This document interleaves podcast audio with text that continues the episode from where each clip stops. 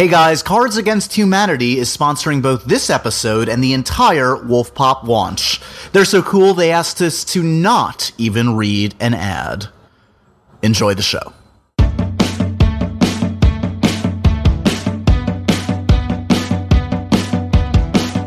Here we go, guys. A new era has begun over at Happy, Sad, Confused. Welcome to my podcast. For those of you familiar with the show, welcome back.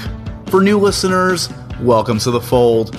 This is exciting. So, whether you know it or not, the show's the same, but I'm very excited to announce that as of this week's episode, uh, I am now uh, a part of a really cool network of shows. I am such a fan of what the guys over at Earwolf do. Of course, uh, Scott Aukerman and the gang over there um, have made some amazing shows like Comedy Bang Bang and How Did This Get Made.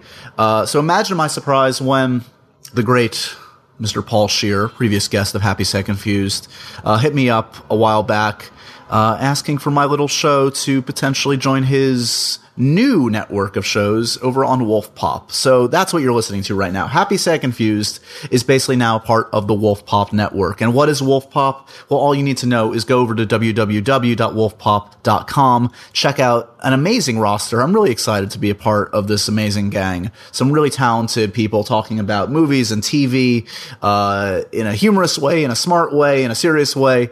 Um, there's a lot of cool stuff over there. So go check it out. A whole batch of new shows alongside Happy Sad Fuse. So my thanks to the whole Wolf Pop team for um, bringing me in, and of course to Paul in particular for um, being a fan of the show and uh, welcoming me welcoming me aboard.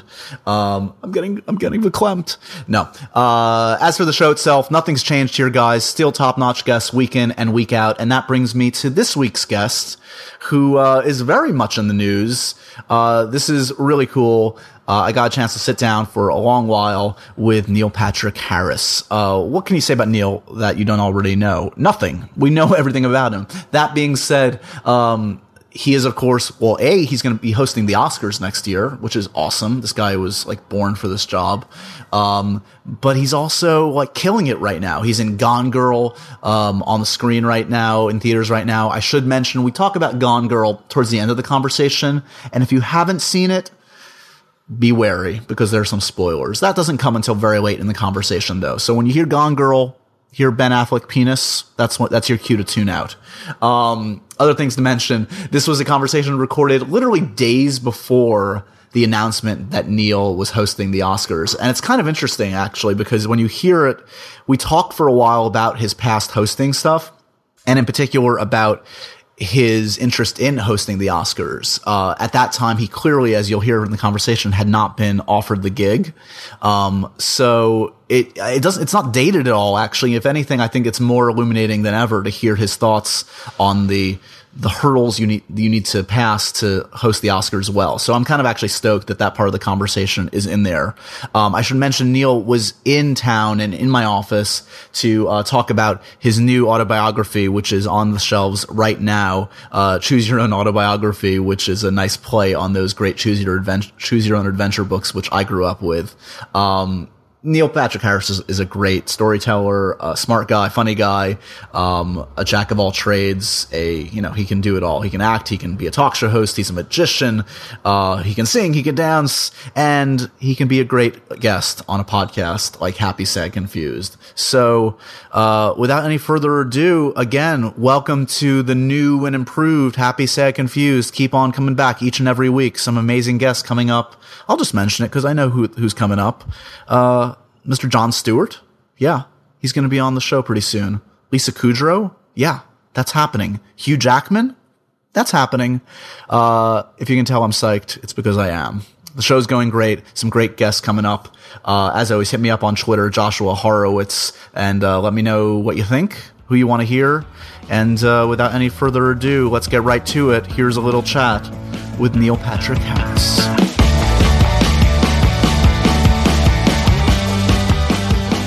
I'm trying to publish a tweet of myself grabbing my testicles, Yeah, no, take your time. That's and it important. just keeps saying Priorities. publishing tweets, and then I don't know if it's gotten gone. It's happened. Is that the uh, the six or the six plus? Where did you go? I got the six plus. I went with the big one. Is it working out for you? Because I'm a little wary. I'm scared. I'm a little I scared. like it. It's um, it requires a bit more dexterity. Right. Well, you have Meaning that that you thanks have to your to now like I used to be able with the other phone to just thumb it, right. but now you kind of have to like guitar fret string. And you can still do it with one over hand, though. here. That's a skill, because Um, I've now heard I'm it's a two-hander. And I've gotten good at moving the pinky down as like a. You got your tweet up. Oh, I did. Okay, good. I got your thing too. Um, Cancel. nice. You want to shove off? Shall we just do this thing? Dude, yes, and Right? yes again. Yes, a thousand times. I don't even know what we're going to talk about. I have a full know. of things. There's a hat full of things. There will be tears, probably mine, maybe yours. Who knows? get an erection. Yeah, hopefully. it's open. Everybody that's been on the podcast has, has been erect at least for half the time. the publicist liked it. Yay, Shay. He likes any Um, boner jokes. you know, always. Who doesn't? Is that from Inception? Or is Um, that? I didn't steal it from the set. They sent like me a dozen of those, and that's like everybody steals one. So I think that's my last one. Those so are super. So it's take all mine. no, No. I need it. Uh, it might go though for the next 30, 40 minutes as long as we talk. We'll I can see. spin some shit. Um, there is a lot to talk about, Neil, because um, Tell me um, Yes, what do you the wanna- parameters with which I can speak. you can. Do you like curse words? Fucking everything. Yeah, Really? yeah. We're not even going to bleep it. That's how adult we are here. Okay. You ready for that? That's a yes. That's how. That's a stomach response. yeah. All right. Sorry. Um, I very much enjoyed the book, by the way. Thank you. Uh, Choose Your Own Autobiography uh, is the book as a, uh, a fan of those books growing up. Cave of Time, number one. Remember that one? That was a big Mm-hmm. Who one. killed Harlowe Thromby? Oh my! That's like you're energizing brain activity that has not been called upon for a while. Those are my favorites. I like the ones where it was like a murder mystery as opposed to you're in some crazy galaxy Right. fighting space aliens. Right. Um, But you I- can't be too discerning in the in No. the context of choose your own adventures. no, no, no, no, no. Do they still make them? I believe they do. They've changed. It used to be a husband and wife team that wrote them uh, and started the company, and I think they've ex- they've switched over now. Maybe they're just pro- producers, Got it. and there's other people that write them. I think. I was a little bit worried, quite candidly, that when we came up with the idea, they, that the actual Choose Your Own Adventure group would say, "No, you can't do that. That's all kind of legal. So, That's yeah, at what- ours." At what, point did you go to them? Was the book already done, or were you like just in the? No, it was when I had met with uh, our our book company and went over to them and asked. That was my I pitched my idea Mm-hmm. and they liked it in theory. And then I said, but before we go any further, we need to make sure that that could actually happen because I don't want to get um, get an, a boner about something and then not be able to follow through. Right. What um, you you did? I mean, you you could have justifiably gone the Drew Barrymore route and done like an autobiography. I feel like at like eighteen or something. I've been asked to write it over a couple years, but I just never really knew what to write about. It's it's kind of my downfall creatively at the moment because I'm 41, but I don't feel like I've lived enough of a life to be the guy that's telling people lessons that I've learned. Right. Do you know what I mean? I don't know. It just that, seems Though. I mean, you've certainly clearly, as evidenced but- by the book, you've gone through. You've had the iterations, the different different lives. Well, this is why the choose your own adventure structure I thought was so fun because I'm not the guy that can write a screenplay and then have overall themes of like I really have a bigger, larger story that's eating away that I want to tell. And same with the book I, I, just- I, I had a wonderful childhood with great parents in New Mexico, which was kind of cool and unique, I guess, but not really worth long form writing. Right. And I've been on lots of mm, interesting professional adventures, but none that were you know worth a tell-all or scandalous or uh, something crazy that happened. So then this this came on, and I thought, oh, this is cool. I can actually talk about stuff, right. poignant stuff like losing my virginity or shagging or having babies or um, things that actually happened in my life, Sure. but couch them in a way that if you don't like that story and that's not what you're into reading, you can go to right to the next. learn a magic trick. Exactly. Or if you are tired of baby talk, you can learn a recipe of Right. bolognese sauce or something. It's perfect for our and short I like secret, culture secret right now. pages and everything. I just thought it was a good. It's a book that's reflective of me in in, in nice ways because I think I'm in a- a weirdly awesome position to straddle different demographics at the moment. Yeah. because teenagers, you know, kids have watched the Smurfs and watched it a lot. Teenagers have watched the Harold and Kumar when they're high, and adults have grown up on Doogie, and then the twenty somethings, you know, are Barney Stinson fans. So through all of that, I want to make sure that everyone a buys the book and b gets something out of it. Where do the Hedwig fans uh, fit into that? that Ew. those people. those creeps. Actually, the Hedwig chapter was kind of an addendum chapter. I was going to say, how did you even get that in there? It was very quick. You We really almost ended the run. We almost had to stop the presses because it seemed like it needed to be talked about, especially since that that was a great chapter that actually had a nice conclusion to Right. it, which was the, Tony, Tonys and yeah. winning a Tony and doing that. So it seemed weird to not include it, and that's kind of where we ended it. Yeah. just pa- past year forty. Um, with my wiener tucked between my legs, it should winning winning a Tony Award. As What's next? um, I feel like the light is changing in this room. Do you sense that too? Am I having a stroke? Uh, you might be just having a stroke. Do you taste metal? I can't move my right Pennies? side. Is that a bad? Is that a bad sign? I'm not a doctor. You're drooling. I thought that that was affection. No, I ju- I'm just a big fan of the book, and I tend to drool when I get excited. Oh, you have a great um, collaborator on this too, David. Uh, David Javerbaum. Right. David Javerbaum is so funny, and I first met him as a, a, a- he was pitching ideas for musical opening numbers for the Tony Awards, and we had uh, he had done Crybaby the musical uh, with Adam Schlesinger, his his cohort in musical crime, and so we sat and met, and he had some weird ideas. Those 'cause are the that's- best comedic minds. You have to rein them in like half a step. Agreed, but when you're sitting at a Tony opening number lunch, you're having to really think as a producer, right? And think as your demographic being wide and thinking you want to do something mainstream, respectful, because it's an award show, and that honors the Broadway season. And so his pitches were so daily show. They were very dark and acerbic. yeah, sure. He wanted to do one called I'm, I'm Doing It Drunk. Which was the title. I'm doing it drunk. Was like the the conceit being I've I've done these shows enough that I don't even need Oh, to be sober. I'm singing. I'm doing it drunk. So that the whole song was drunk. I was like, yeah, but DJ, that that's uh, like that might offend people. That's a weird way to start the show. Also, a challenging move to, to drink. I mean, to uh, sing rather in a drunk voice. to slur baby as a comedy bit, but then you're starting the show letting everyone know that you're so quote unquote good at this that you can do it drunk, which Yeah. might be conceited. Right. That's how my mind has to think. So then his next pitch was, what about one called It's Not Just for Gays Anymore? Where the whole conceit is that since you're you, you, you you're encouraging the breeders to come to the theaters. And I thought, I thought, well, that's funny, but there's no way that the people from the Tony committee, the theater wing, the theater league would never allow that.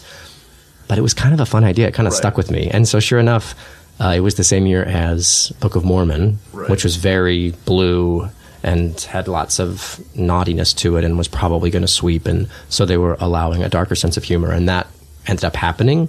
And DJ was hilarious. And I think won an Emmy for it. And, um, and then he became my co-writer on this because I he can t- take my really average stories with like like bullet point plot points about things we did in Costa Rica. We went whitewater rafting. We drank, you know, alcoholic beverage. David nearly broke his neck, and then DJ could turn it into some hilarious anecdotal story. You, you mentioned like the award show thing. I mean, do you, has this colored like the way you watch award shows now, considering your your tenure at uh, you know Tony's, Emmys, etc. Do you watch when Hugh gets his turn back at bat, etc. Totally. with a critical eye. With a well, not critical eye like a like a judgy guy. Like I would never do it that way. down, like the gladiator from my living room. No, but I I marvel at how difficult that skill set is, um, because you have to be juggling so many plates at the same time. Yeah. you have all these bits that you've just come up with with a team of writers. You've plugged them into different spots. You have a big opening number. You hope that people. Kind of don't show up to win awards because it gives you more time to finagle. Because when someone, because oftentimes people don't read their teleprompter bit as the intro. They go on and do their own little joke, and when they, that happens four times, you're suddenly six minutes over, and that's a lot for an award show. Uh, so then you're like, you're having to cut bits and figure out, like, I, I won't do that intro. I'll just come right out. You're so basically rooting for Maggie Smith to win every award because she's never at any never award there. Where is Maggie? yeah, you're happy when who is an amazing actress that won for Nurse Jackie. Oh, what? was Edie, not? Edie Falco. No, the um, the, uh, the the the younger nurse.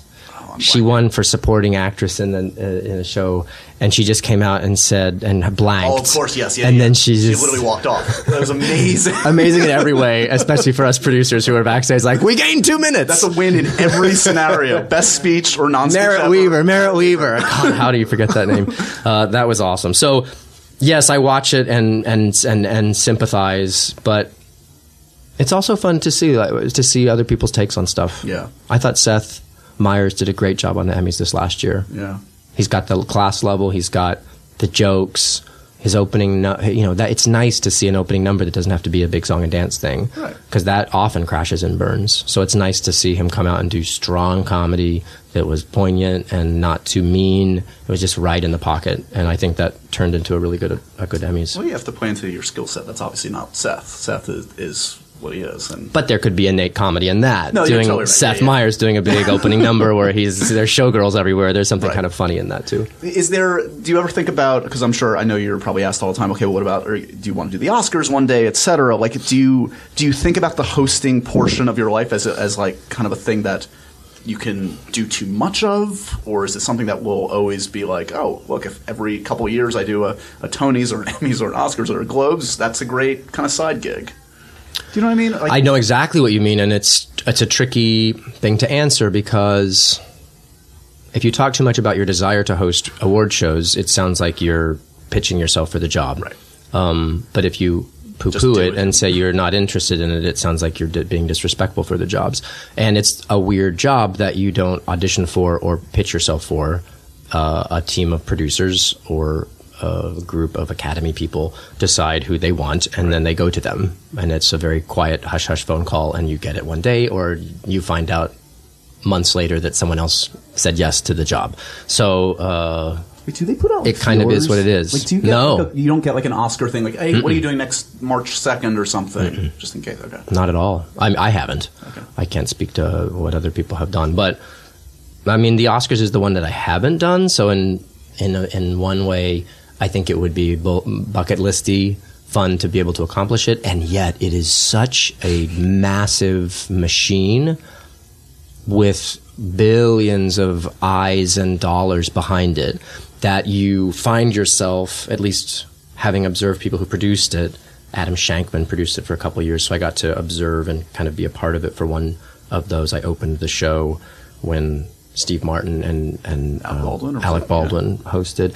And then and then you know how many massive big time Hollywood producers are involved and they need it to be respectful and so they won't want their clients or who are A-list actors to be saying things that might get them in hot water so it all kind of distills down Sure. into something that's much more vanilla than you would want it to be I'm not saying that the Oscars are vanilla but it's It's just danger, more dangerous. More dangerous, and everyone's stressed. notorious for a sense of humor about his films. and publicists are stressed Yeah. and everyone's in these tight tight gowns because it's that's a big deal and so they can't breathe and there's you know and it's very strange Yeah. so to do it would be amazing but it's a really hard thing i think to win over i think really like only billy crystal has had a lock on being classy and yet relaxed at the It same time and it feels like more than any other one. It feels like everyone is just geared to the next day, just shitting on the host, no matter what. Even in the Yeah. times where I've actually liked it, like I was one of those few that like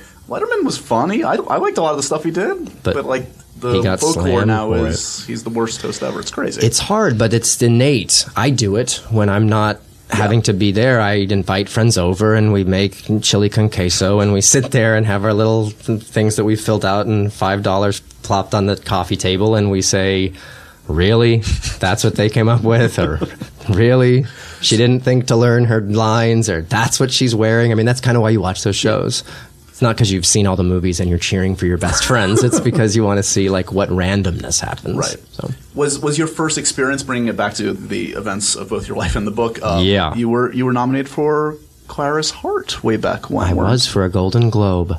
What do you remember of that ceremony besides losing to the jerk face that is Martin Landau?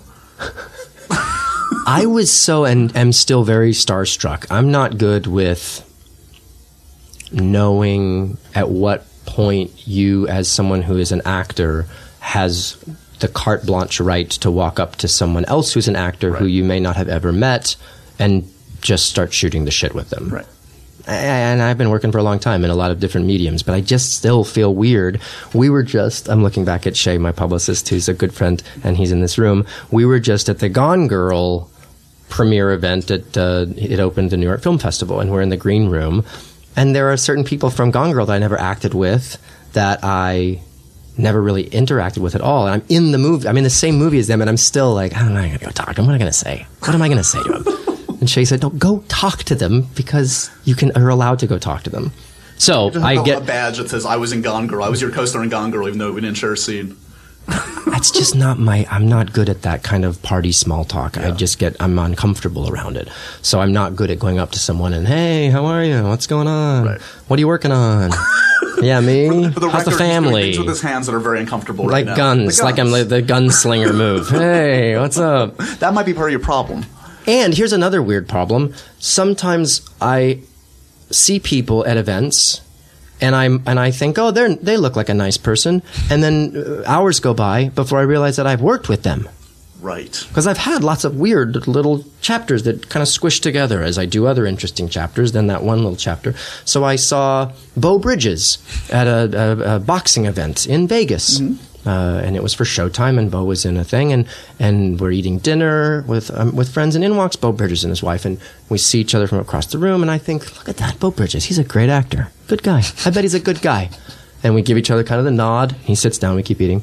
Not until dessert did I realize that I directed Beau Bridges in an episode of The Goodwin Games, which was uh, Carter Bays' Craig Thomas production, uh, where I sat for three days in a director's chair next to the man, sharing stories about children and family and parenthood and life. And then I, so I think, oh, that that's even w- another reason to not go up to people and say hello because I'll say, are you are you married? And they're like, yes, we went to Hawaii together five years ago, dumbass. Did you cut the chapter where you did the hard drugs that eliminated portions of your brain? What I don't know what it is. I don't know what that Well, is. You've I crammed think- a lot in there, to be fair. So I think my mind treats a lot of these in a kind of way, Yeah. being weird, weirdly serious for a second. Um, I don't end up getting. I intentionally don't get too close to the people that I'm working with in a job because I know that we're only really together for the job, and that as soon as the job ends and Right. dissolves, then most of the friendships don't dissolve because you don't like each other anymore, but because you're going to do other jobs and you're meeting other people and your time is spent there. So because I had quote unquote friendships when I was younger that just kind of dissolved, I think maybe protection wise, I'm less inclined to have lasting Yeah. um, depth to my conversations and stuff with people, which sounds really shallow. But um, So, so it does. So, it, yeah, that sounds like it would naturally be informed by early, early experiences. So, do, what do you, what do you? I mean, do you remember that? Was that kind of a flip side to the fun of those early gigs, where it was like a rude awakening? It must be a rude awakening for a kid too, who's also still just trying to like be liked by everybody. Where it's like, wait, where'd you go? I didn't have. I've heard a lot of like quote unquote child actors talk about feeling like being on set was their real family, that their actual family was not so successful, and so when they'd come to set and were welcomed and got whatever they wanted, that that, felt like their actual family. So when the show ended, they felt lost. Thankfully, that didn't happen. My family's amazing. Ron and Sheila, my parents still married. My brother Brian, everyone's super cool. And being on set of a Steven Bochco show very much felt like work. So he was very clear that I'm a kid in an adult environment and had to work hard. So I, if anything, just had to keep sort of stepping up to an adult plate. Um, but yeah, those those initial things I, are probably seared into my memory more Yeah. as as new things come along. So when you started Doogie Howser, was it what you were like? What 15, 16, something like that? Uh, I filmed a pilot uh, when I was just about to turn 16, so 15 and then into 16. Yeah, So if I met you like at whatever the height was at 16, 17, 18, yeah. how were you a dick? How big? Like, would, would I have found you to be like? How Justin Bieberish were you at the time? your, your height? I'd um, I'd like to think that I wasn't a dick. My voice was like really high, like when I see myself, and I and I think maybe uh, to protect myself even more, so that my s's didn't sound sibilant. because I was worried that if I talk like this, it would be just not very, a little too I don't know something. Do everything. So my S's, my S's became SHs. Okay. So I would share all my, uh, you know, like if you see like old footage of me on Johnny Carson or something, I mean, all my S's are SHs, and I sort of talk like this. Like Sean Connery on Helium. That's ex- That's exactly what I sounded like. But no, I think it was a weird time back then. If you were on a TV show, it was very different from being in the movies, and uh, and the young Hollywood. You know, that was very River Phoenix time. Like I was, I had a fake ID and was going to those clubs when River passed away. When the Viper Room was like a big giant deal. Uh, I wasn't didn't travel in those circles because I was a little bit younger, but that was that time. So it was Shannen Doherty at Most Doherty, at Doherty-ish. Roxbury, where like the bartender was Madonna's Hispanic fiance for a time, Right. and so that was all just very weird.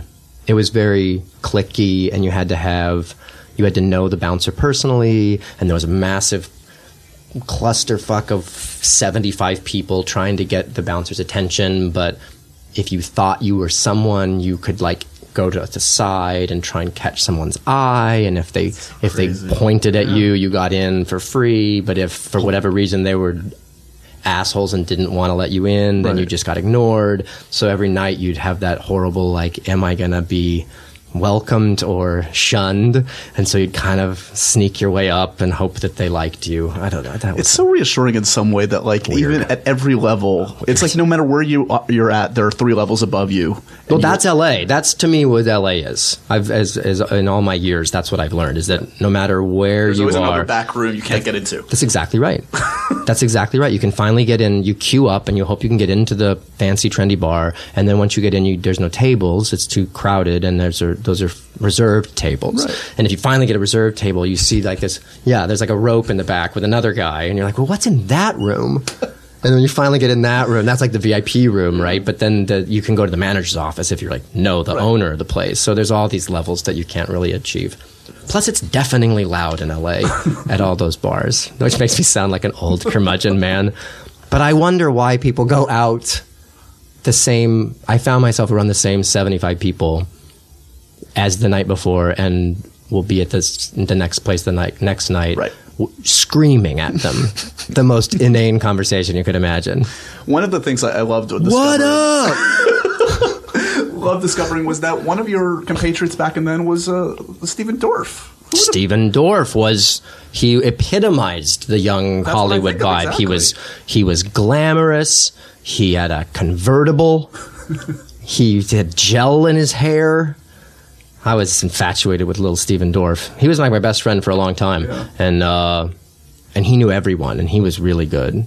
He would talk about himself in the third person. Oh, that's so good. Uh, it was very effective in some ways, and he so he he would I'd be sort of in, st- in the wake of Stephen Dorff as he as he would go through the crowd because he was always able to get the table or the girl or the Are, are you still in touch? Because I feel like he still has that air about him. Even the, the recent years I've talked to him, no matter what star rising or falling, wherever he, what strata he's in today, I feel like there's still the air of the Dorf about him. that would be a good cologne that he should Dorf, market yeah. the, Ode- Ode Dorf. the air of the Dorff. um, I haven't seen him in a while. He's kind of got a Mickey Rourke thing around him, you know. He's kind of got the broody. Yeah. Uh, I think my favorite picture in the book is of you two with those the, the Dick Tracy T-shirts, which I totally remember. Do you do you even remember what the, you were we were wearing? at Century City Mall and we were in line queued up to see the 1201 uh, Dick Tracy and I remember that that was the admission. That was the ticket. Was Yep. the was the T-shirt? Was the t-shirt. so good. Crazy figures. Yeah, it was all right. but yeah, the st- without Stephen Dorff, I wouldn't have gotten to experience a lot of quote unquote, you know, LA nightlife. That's a good guide to have way back when. Yeah, it was good times. All right, guys, time for a quick break from the podcast just to mention that you should really head over to wolfpop.com to check out all the amazing shows being offered there right now, including Matt Gorley's new show, I Was There Too. You know Matt, of course, from shows like Super Ego and Drunk History and James Bonding. Well, this is a great idea for a great new show. If you're like Matt, then you know all the classic movie and television scenes so well, it's as if you were probably in the room when they happened, right? Well, you weren't, sadly. And neither was he, sadly. But the good news, folks, is Matt interviews the people that were there. So on this show, you're going to listen as they tell the fly on the wall perspective you've never heard from, the inside stories about how movies and television history was made straight from the folks that were there. Don't miss I Was There Too with Matt Gorley. Brand new episode right now available to download today over at wolfpop.com.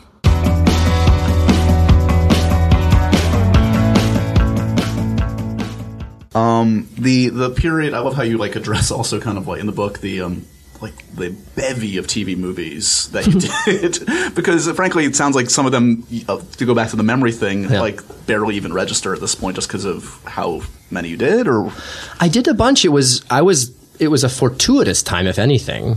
I, I think the made-for-TV movie it goes in cycles, Yeah. and now that there's way more channels and a lot more content, I think they've just the idea of them has been folded into good television shows. Right. But back then, you know, ripped from the headline stories turned into TV movies, and when you do a TV movie and it gets a lot of uh, high ratings for whatever reason, then you're on the short list to do more of those. And so once a year, I would get paid heartily to go to Vancouver for three and a half weeks and meet the guy that I'm playing who murdered his parents.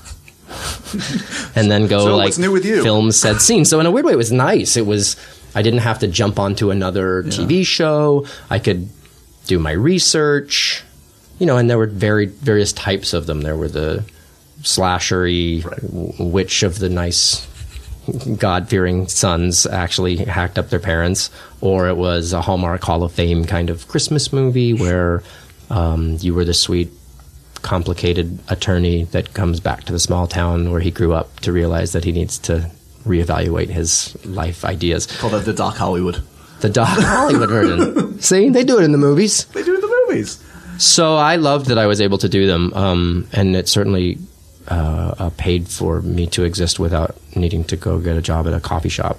Yeah. Um, but yeah, fun a fun thing to write in the book, and and DJ came up with that conceit that like, why don't we do a list of your TV movies and we'll include some that didn't really happen, and the, the reader can try and figure pretty out. plausible some most of them Yeah. did um at the same time it sounds like it was like a good you know financially and good to keep you busy without being too busy was that like if there is a fallow period a period where you're frustrated for whatever reason is that the time because it feels like again to go back to like these iterations like you've kind of consistently remade yourself or been remade thanks to happenstance hmm. is that the period that, that if i had to pinpoint the the dark time Probably. I I found that I think my own desire to rid myself of previous roles ate away at me more than other than than I thought than people actually cared, right? So I, I, I think that I carried it around um, as baggage. Therefore, when I would audition for things, uh, and I was looking at this casting director, thinking as I'm auditioning, they're not going to hire me because they just think that I'm this actor from this TV show. And so, therefore, I probably didn't give the greatest audition, which then becomes a vicious circle because I don't get the job, and then it validates that that's what happened.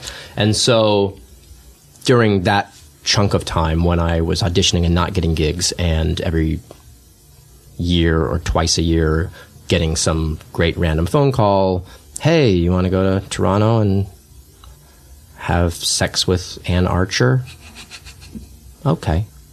um, then I was a little bit frustrated that waiting for the next chapter to pass. Right. And Steven Bochco, I mentioned this and I've mentioned it before, but Mr. Bochco, when I first started Doogie, s- sat me with my parents down at a restaurant on Pico Boulevard and he said, he gave this um, metaphor about uh, surfing and that uh, you're going to take this wave and it's going to be great and it'll be super fun and you'll have to be adventurous and it'll inevitably crash onto the sand and you will have to decide whether you want to um, get back on the board and paddle back out. And in doing so know that you're going to get hit by waves as you paddle back out and it'll be a hard time. And then by the time you get out to catch a wave you're going to have to sit on your board with no waves coming for a while. Right. but the way the business works and the way life works is that there will always be more waves to catch. And sometimes you'll get nailed by them, but sometimes you'll catch new waves.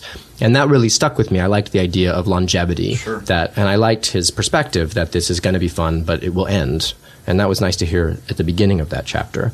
So I knew that time needed to pass, and I looked at people like, um, Sally Field and uh, Billy Crystal, Ron Howard, people that were able to reinvent themselves. But it takes time. Yeah. You know, if you're known as the Flying Nun, it takes time to become Gidget, and then it takes a lot longer time to then become something else. Right. So it was around the TV movie time that I thought, why don't I just move back to New Mexico? Because I'm kind of just in a groundhog day of self imposed depression mixed with, you know, lots of pot.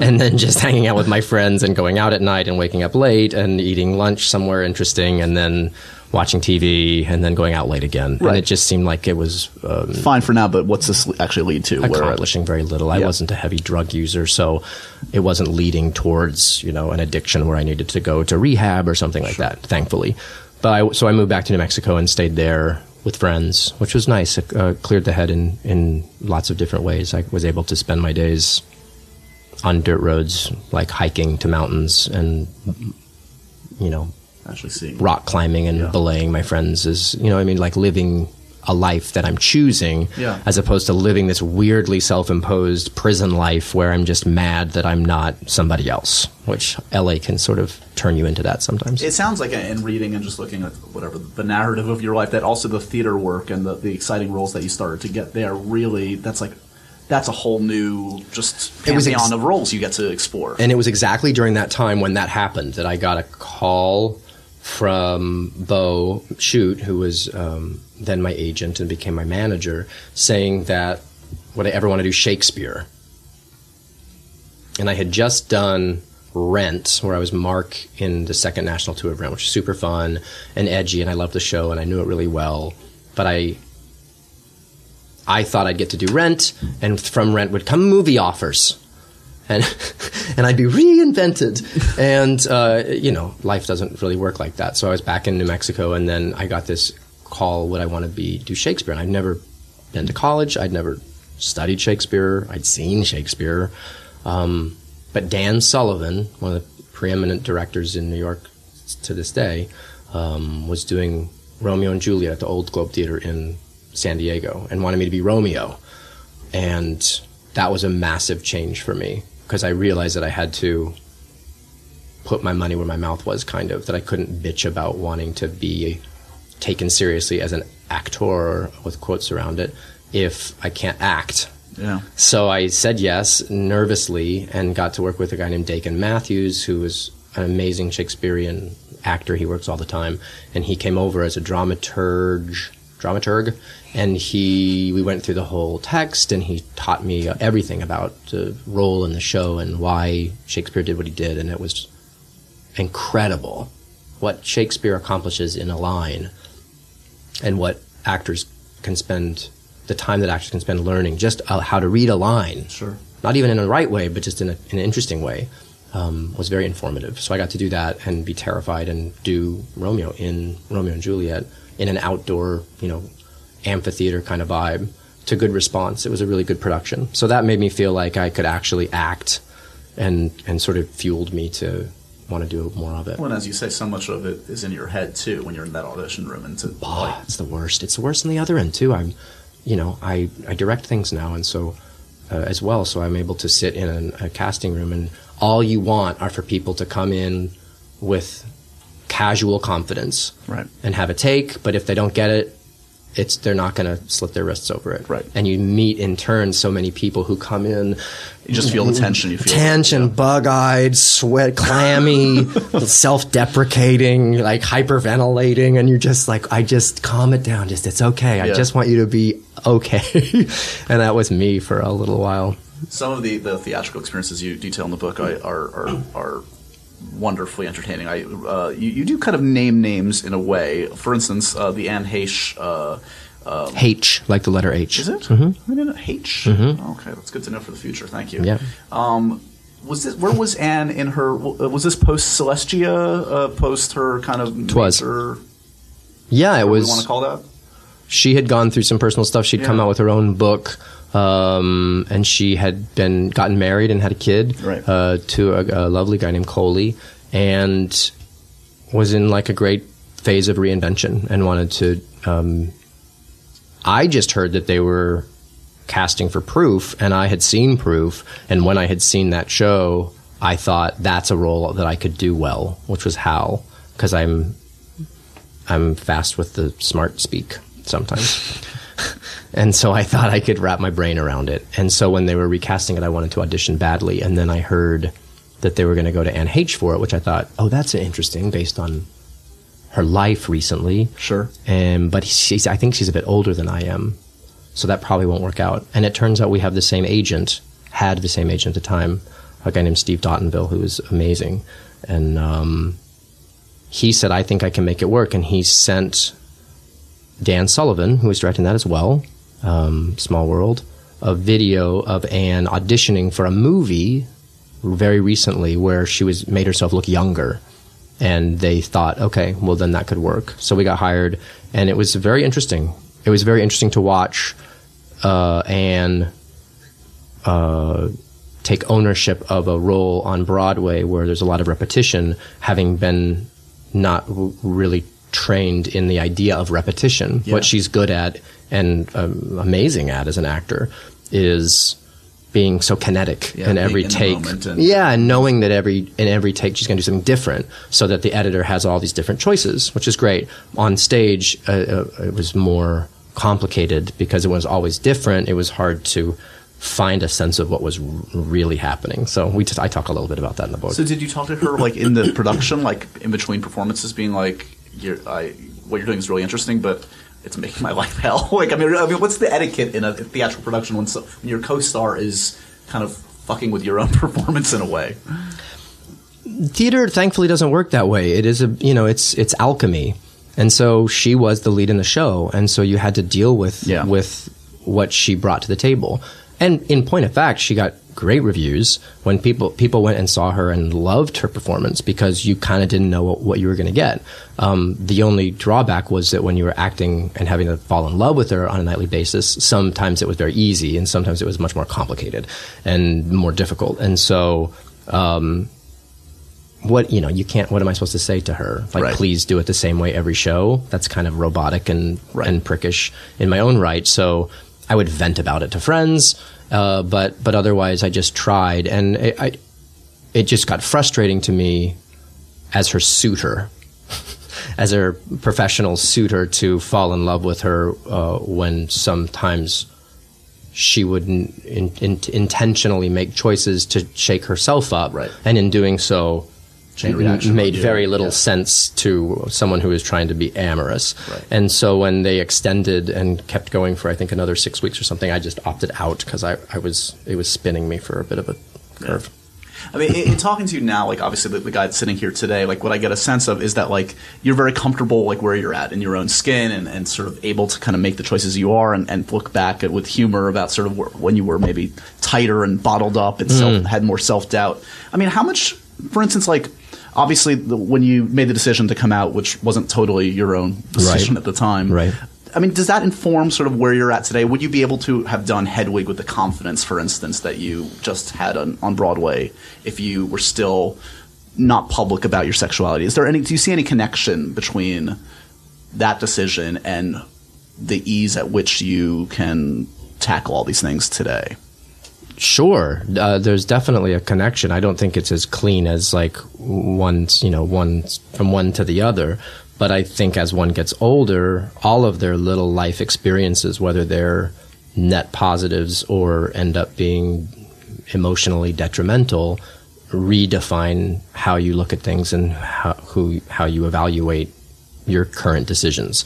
So bigger moves like coming out publicly or moving away from the city to make a big move. Like i think big boy moves always sort of reinform who you are. And i and i've been insistent in my life about having some transparency and taking ownership of how i process information. Right. i like to read reviews and i like to read what people are saying on twitter and what is happening in the world so that I can be I can be aware of how the pendulum is shifting, whether Kanye West is favorable or Do we love not him or hate him so today? much. Right yeah, exactly. not like I'm a, a, a lemming and I'm just going to do what everyone's saying, but I'm aware of that as an actor and as a person. I just want to.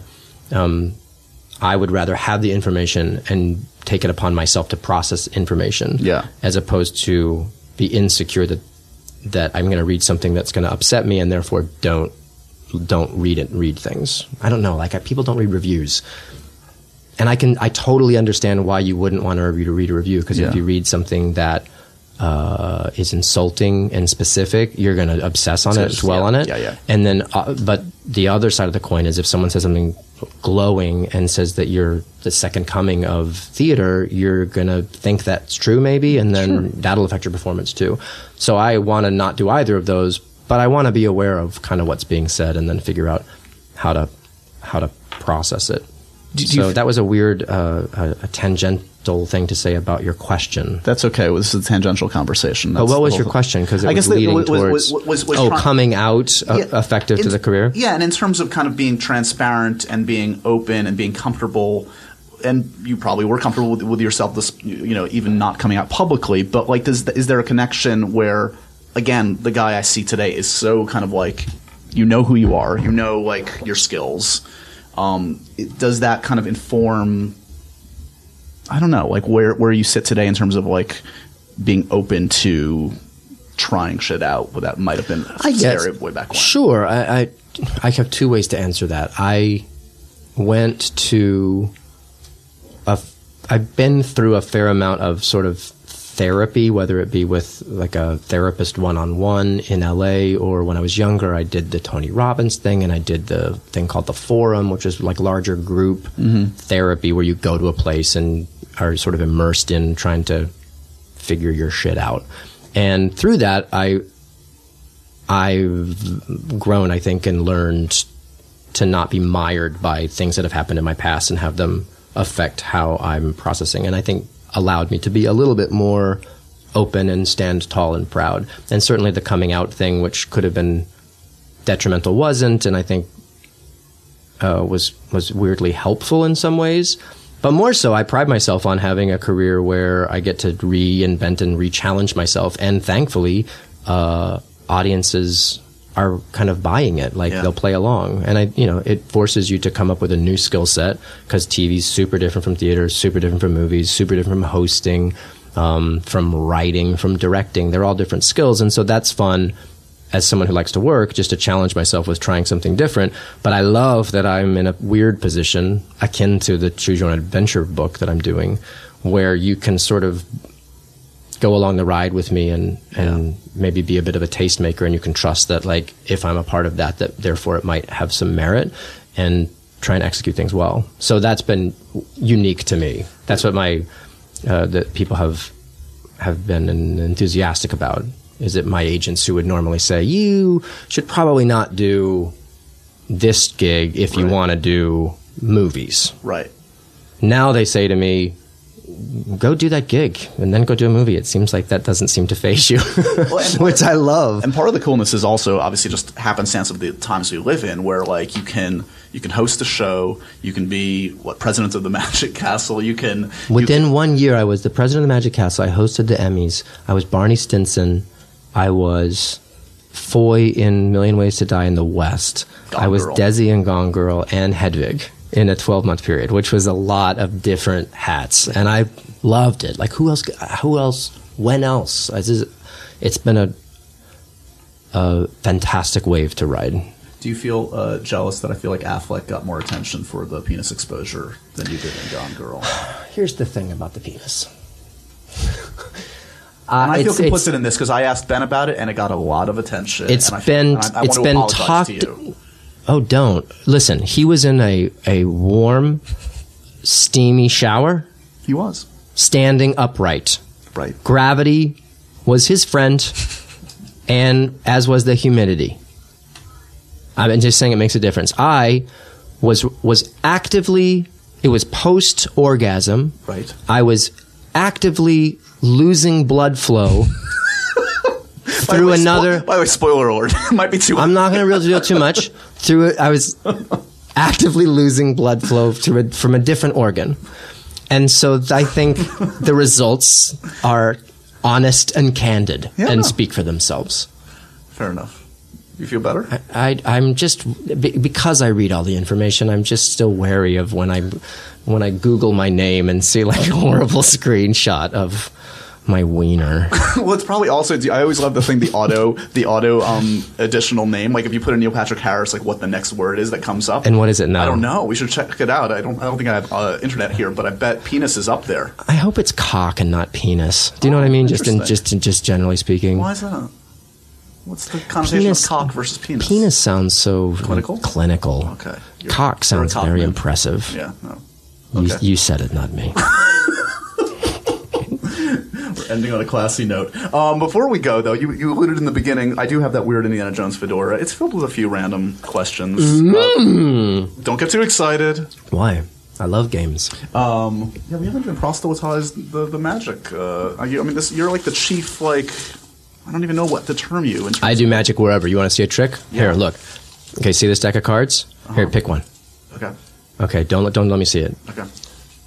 Okay, just think about the card in your mind. Got it. I'm going to take the deck. I'm going to now cut it into two different decks, This is gonna take about 15 minutes, guys. Just so you know. and then okay, so that's done. Now I'm going to cut this deck into four different decks. I want you to place your card on any one of those four decks. Got it. Okay, now I'm going to put the other decks together. And now I'm going to shuffle the, shuffle the deck. No, I won't even shuffle it. shuffle. I won't even shuffle it. I'll just put it, put it back in my pocket. Uh, I want you to think: Was your card the seven of hearts? What the? F- Thank you, thank you very much. I do magic sometimes. I'm a magish. I'm magish as a verb. Wait, uh, did you just- you- did you skip the mu? Uh, What did you say? Magish. Oh, mudgish. I'm Okay, magish, I just yeah. want to get the part one. It's an action. It's an action verb. Um. Pretty cool, right? Yeah. I'm. You want me to see me? I'll do this. Uh, the, that David Blaine levitation. Ready? Okay, hold on. Watch. Watch my feet. Oh. Here's the curious thing. Oh, I'm floating. Here's the Can you see? Yeah. Sure. Okay, Neil. Here, I'm coming back down. Come, Neil. Oh. Here's the first thing. He okay, actually, I'm back. He actually did move back as if he was going to do the trick. I mm-hmm. don't understand. What do you mean? I did. What do you mean? Never I mind. did Let's see the the question. Let's see the, let's see the question. Question time. Some of them are barely folded, and some of them are really folded. Does that mean they've been answered before? Yeah, some of them have been answered before, and some of them are pretty shitty. Oh, I, I need to really go through that. I'm gonna go through this one first. Karaoke? Question mark. You seem like a karaoke man. I hate karaoke. Seriously? Yeah, loathe it. Why? Because you're a professional. That's why. Weirdly, I sing sometimes for a living. Uh, it, I don't like karaoke the same way I don't like cabaret shows. Okay. I don't like having to sing out of the context of some kind of story. Okay. I'm just not good at it. And I love people that don't give a shit and they sing karaoke, and if they're bad, that's awesome. Um, but when I go up, I want to sing well, and I feel like that comes across, and Yep. then it's like a performance instead of just a guy singing a song, and it makes me very uncomfortable. And when people are bad at karaoke, it's awful. and then what do you do? Applaud them? Slow clap. Do you do a slow clap? But even if they're delusional, then they think they, I killed it, Yeah. even though they killed it. I'm with you, man. I've never karaokeed, and I don't think I will. It scares me. Next question is favorite cartoon character. Interesting. Huh. Provocative. It is a very provocative question. Um, Of all the things to stump you today, this is the one. yeah, but there's so many different genres. Well, let's go. I feel like yeah, you can go like current, like is there or or childhood. I mean, you know, do you go I old liked, school? uh, who was the guy that goes, exit, stage left? The Hanna-Barbera cartoon, uh, Snagglepuss. That's, I was going to say that's not Magilla Gorilla. no. I also like the Wonder Twins. Oh, those were good. They were rad, were and they could create anything. Yeah, Super form a, Friends a were bucket cool. of water and a and an eagle. It was always something that had to hold the the An ice something. no sense. They were actually developing that as a movie uh, years ago. Could you imagine how shitty a Wonder Twins movie would actually be? Who would be in it? I say What do you got? Um, Ashton Kutcher and Kim Kardashian. Who's going to play you, by the way, in the adaptation of the book? Uh, oh, that's a really great question. Probably um, Antonio Sabato Jr. I don't want to say anything for fear of being mean. When was the last time I cried? Oh, nice. Besides this interview. Um, well, last night I saw the curious incident of the dog Oh, let's see. Yeah. uh, in It's a long the title. land, the nighttime. Okay. It's a long title, um, which everyone should know because the show is fucking unbelievable, Nice. and I cried in that. But you know when I cry most often on airplanes? That, there's something about the pressure. Is it the pressure or the gin? I don't know what it is, but I will be Tell me, tell watching like the Virgin America commercial before Right. the movie starts, and I'm like, oh, the girl saying goodbye to her mom. oh my god. What? There's something about I don't- being up there, too. I made the mistake of watching. I was like, oh, Terms of Endearment. I haven't watched that in a while, and that combined Oh. with, I mean, I was. That's what you choose on an airplane? A mess. It was That's a lot. Finish strong. What do you got? I don't want No? that Okay, one. It's too- You can you can choose your strong. ender. Close how you wish. Okay. Ooh. the best sitcom of all time is Can't choose your own. For sure. I like that you threw choose your own back into the interview. By the way, subliminal. It's how well good you played. Do you want laugh tracky sitcom or do you want like just like funny TV show or Uh, both? Let's let's do both. I would say uh, Family Ties, Solid choice. Solid. and I would also say Strangers with Candy Nice. Nice. because that is hilarious. Gone too soon. Yeah. Um, it's been a pleasure to catch up with you. We covered a lot. Congratulations on so many things. Thank you. Obviously, the Tony. Um, uh, congratulations on Hedwig, which I, I I hope that you're still like basking in that moment. What was what happened like the day after you finished a run like that? I got to sleep a lot. yeah, I got a couple days of total sleep, and then uh, and then we were quickly in wedding mode because we went straight from there.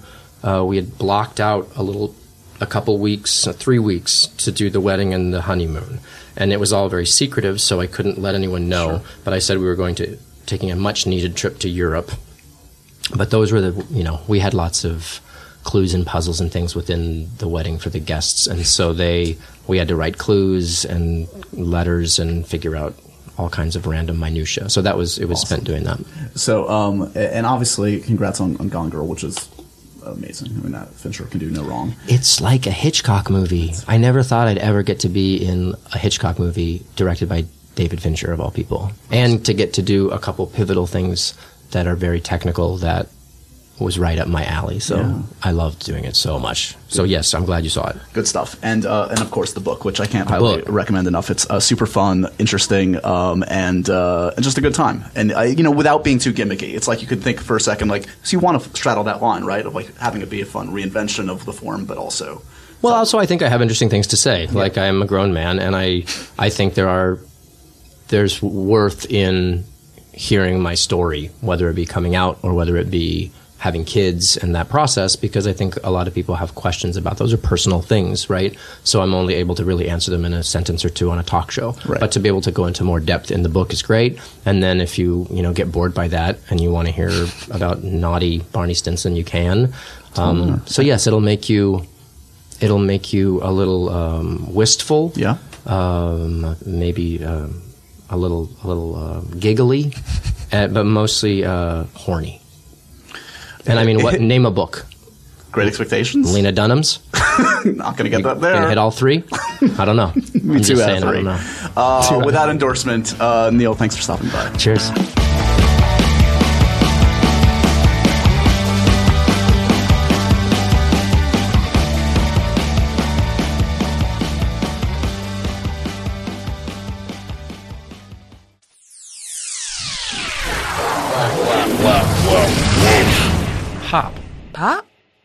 Pop. Pop. Pop. Pop. Pop. Pop. Pop. Wolfpop is part of Midroll Media, executive produced by Adam Sachs, Matt Gorley, and Paul Scheer.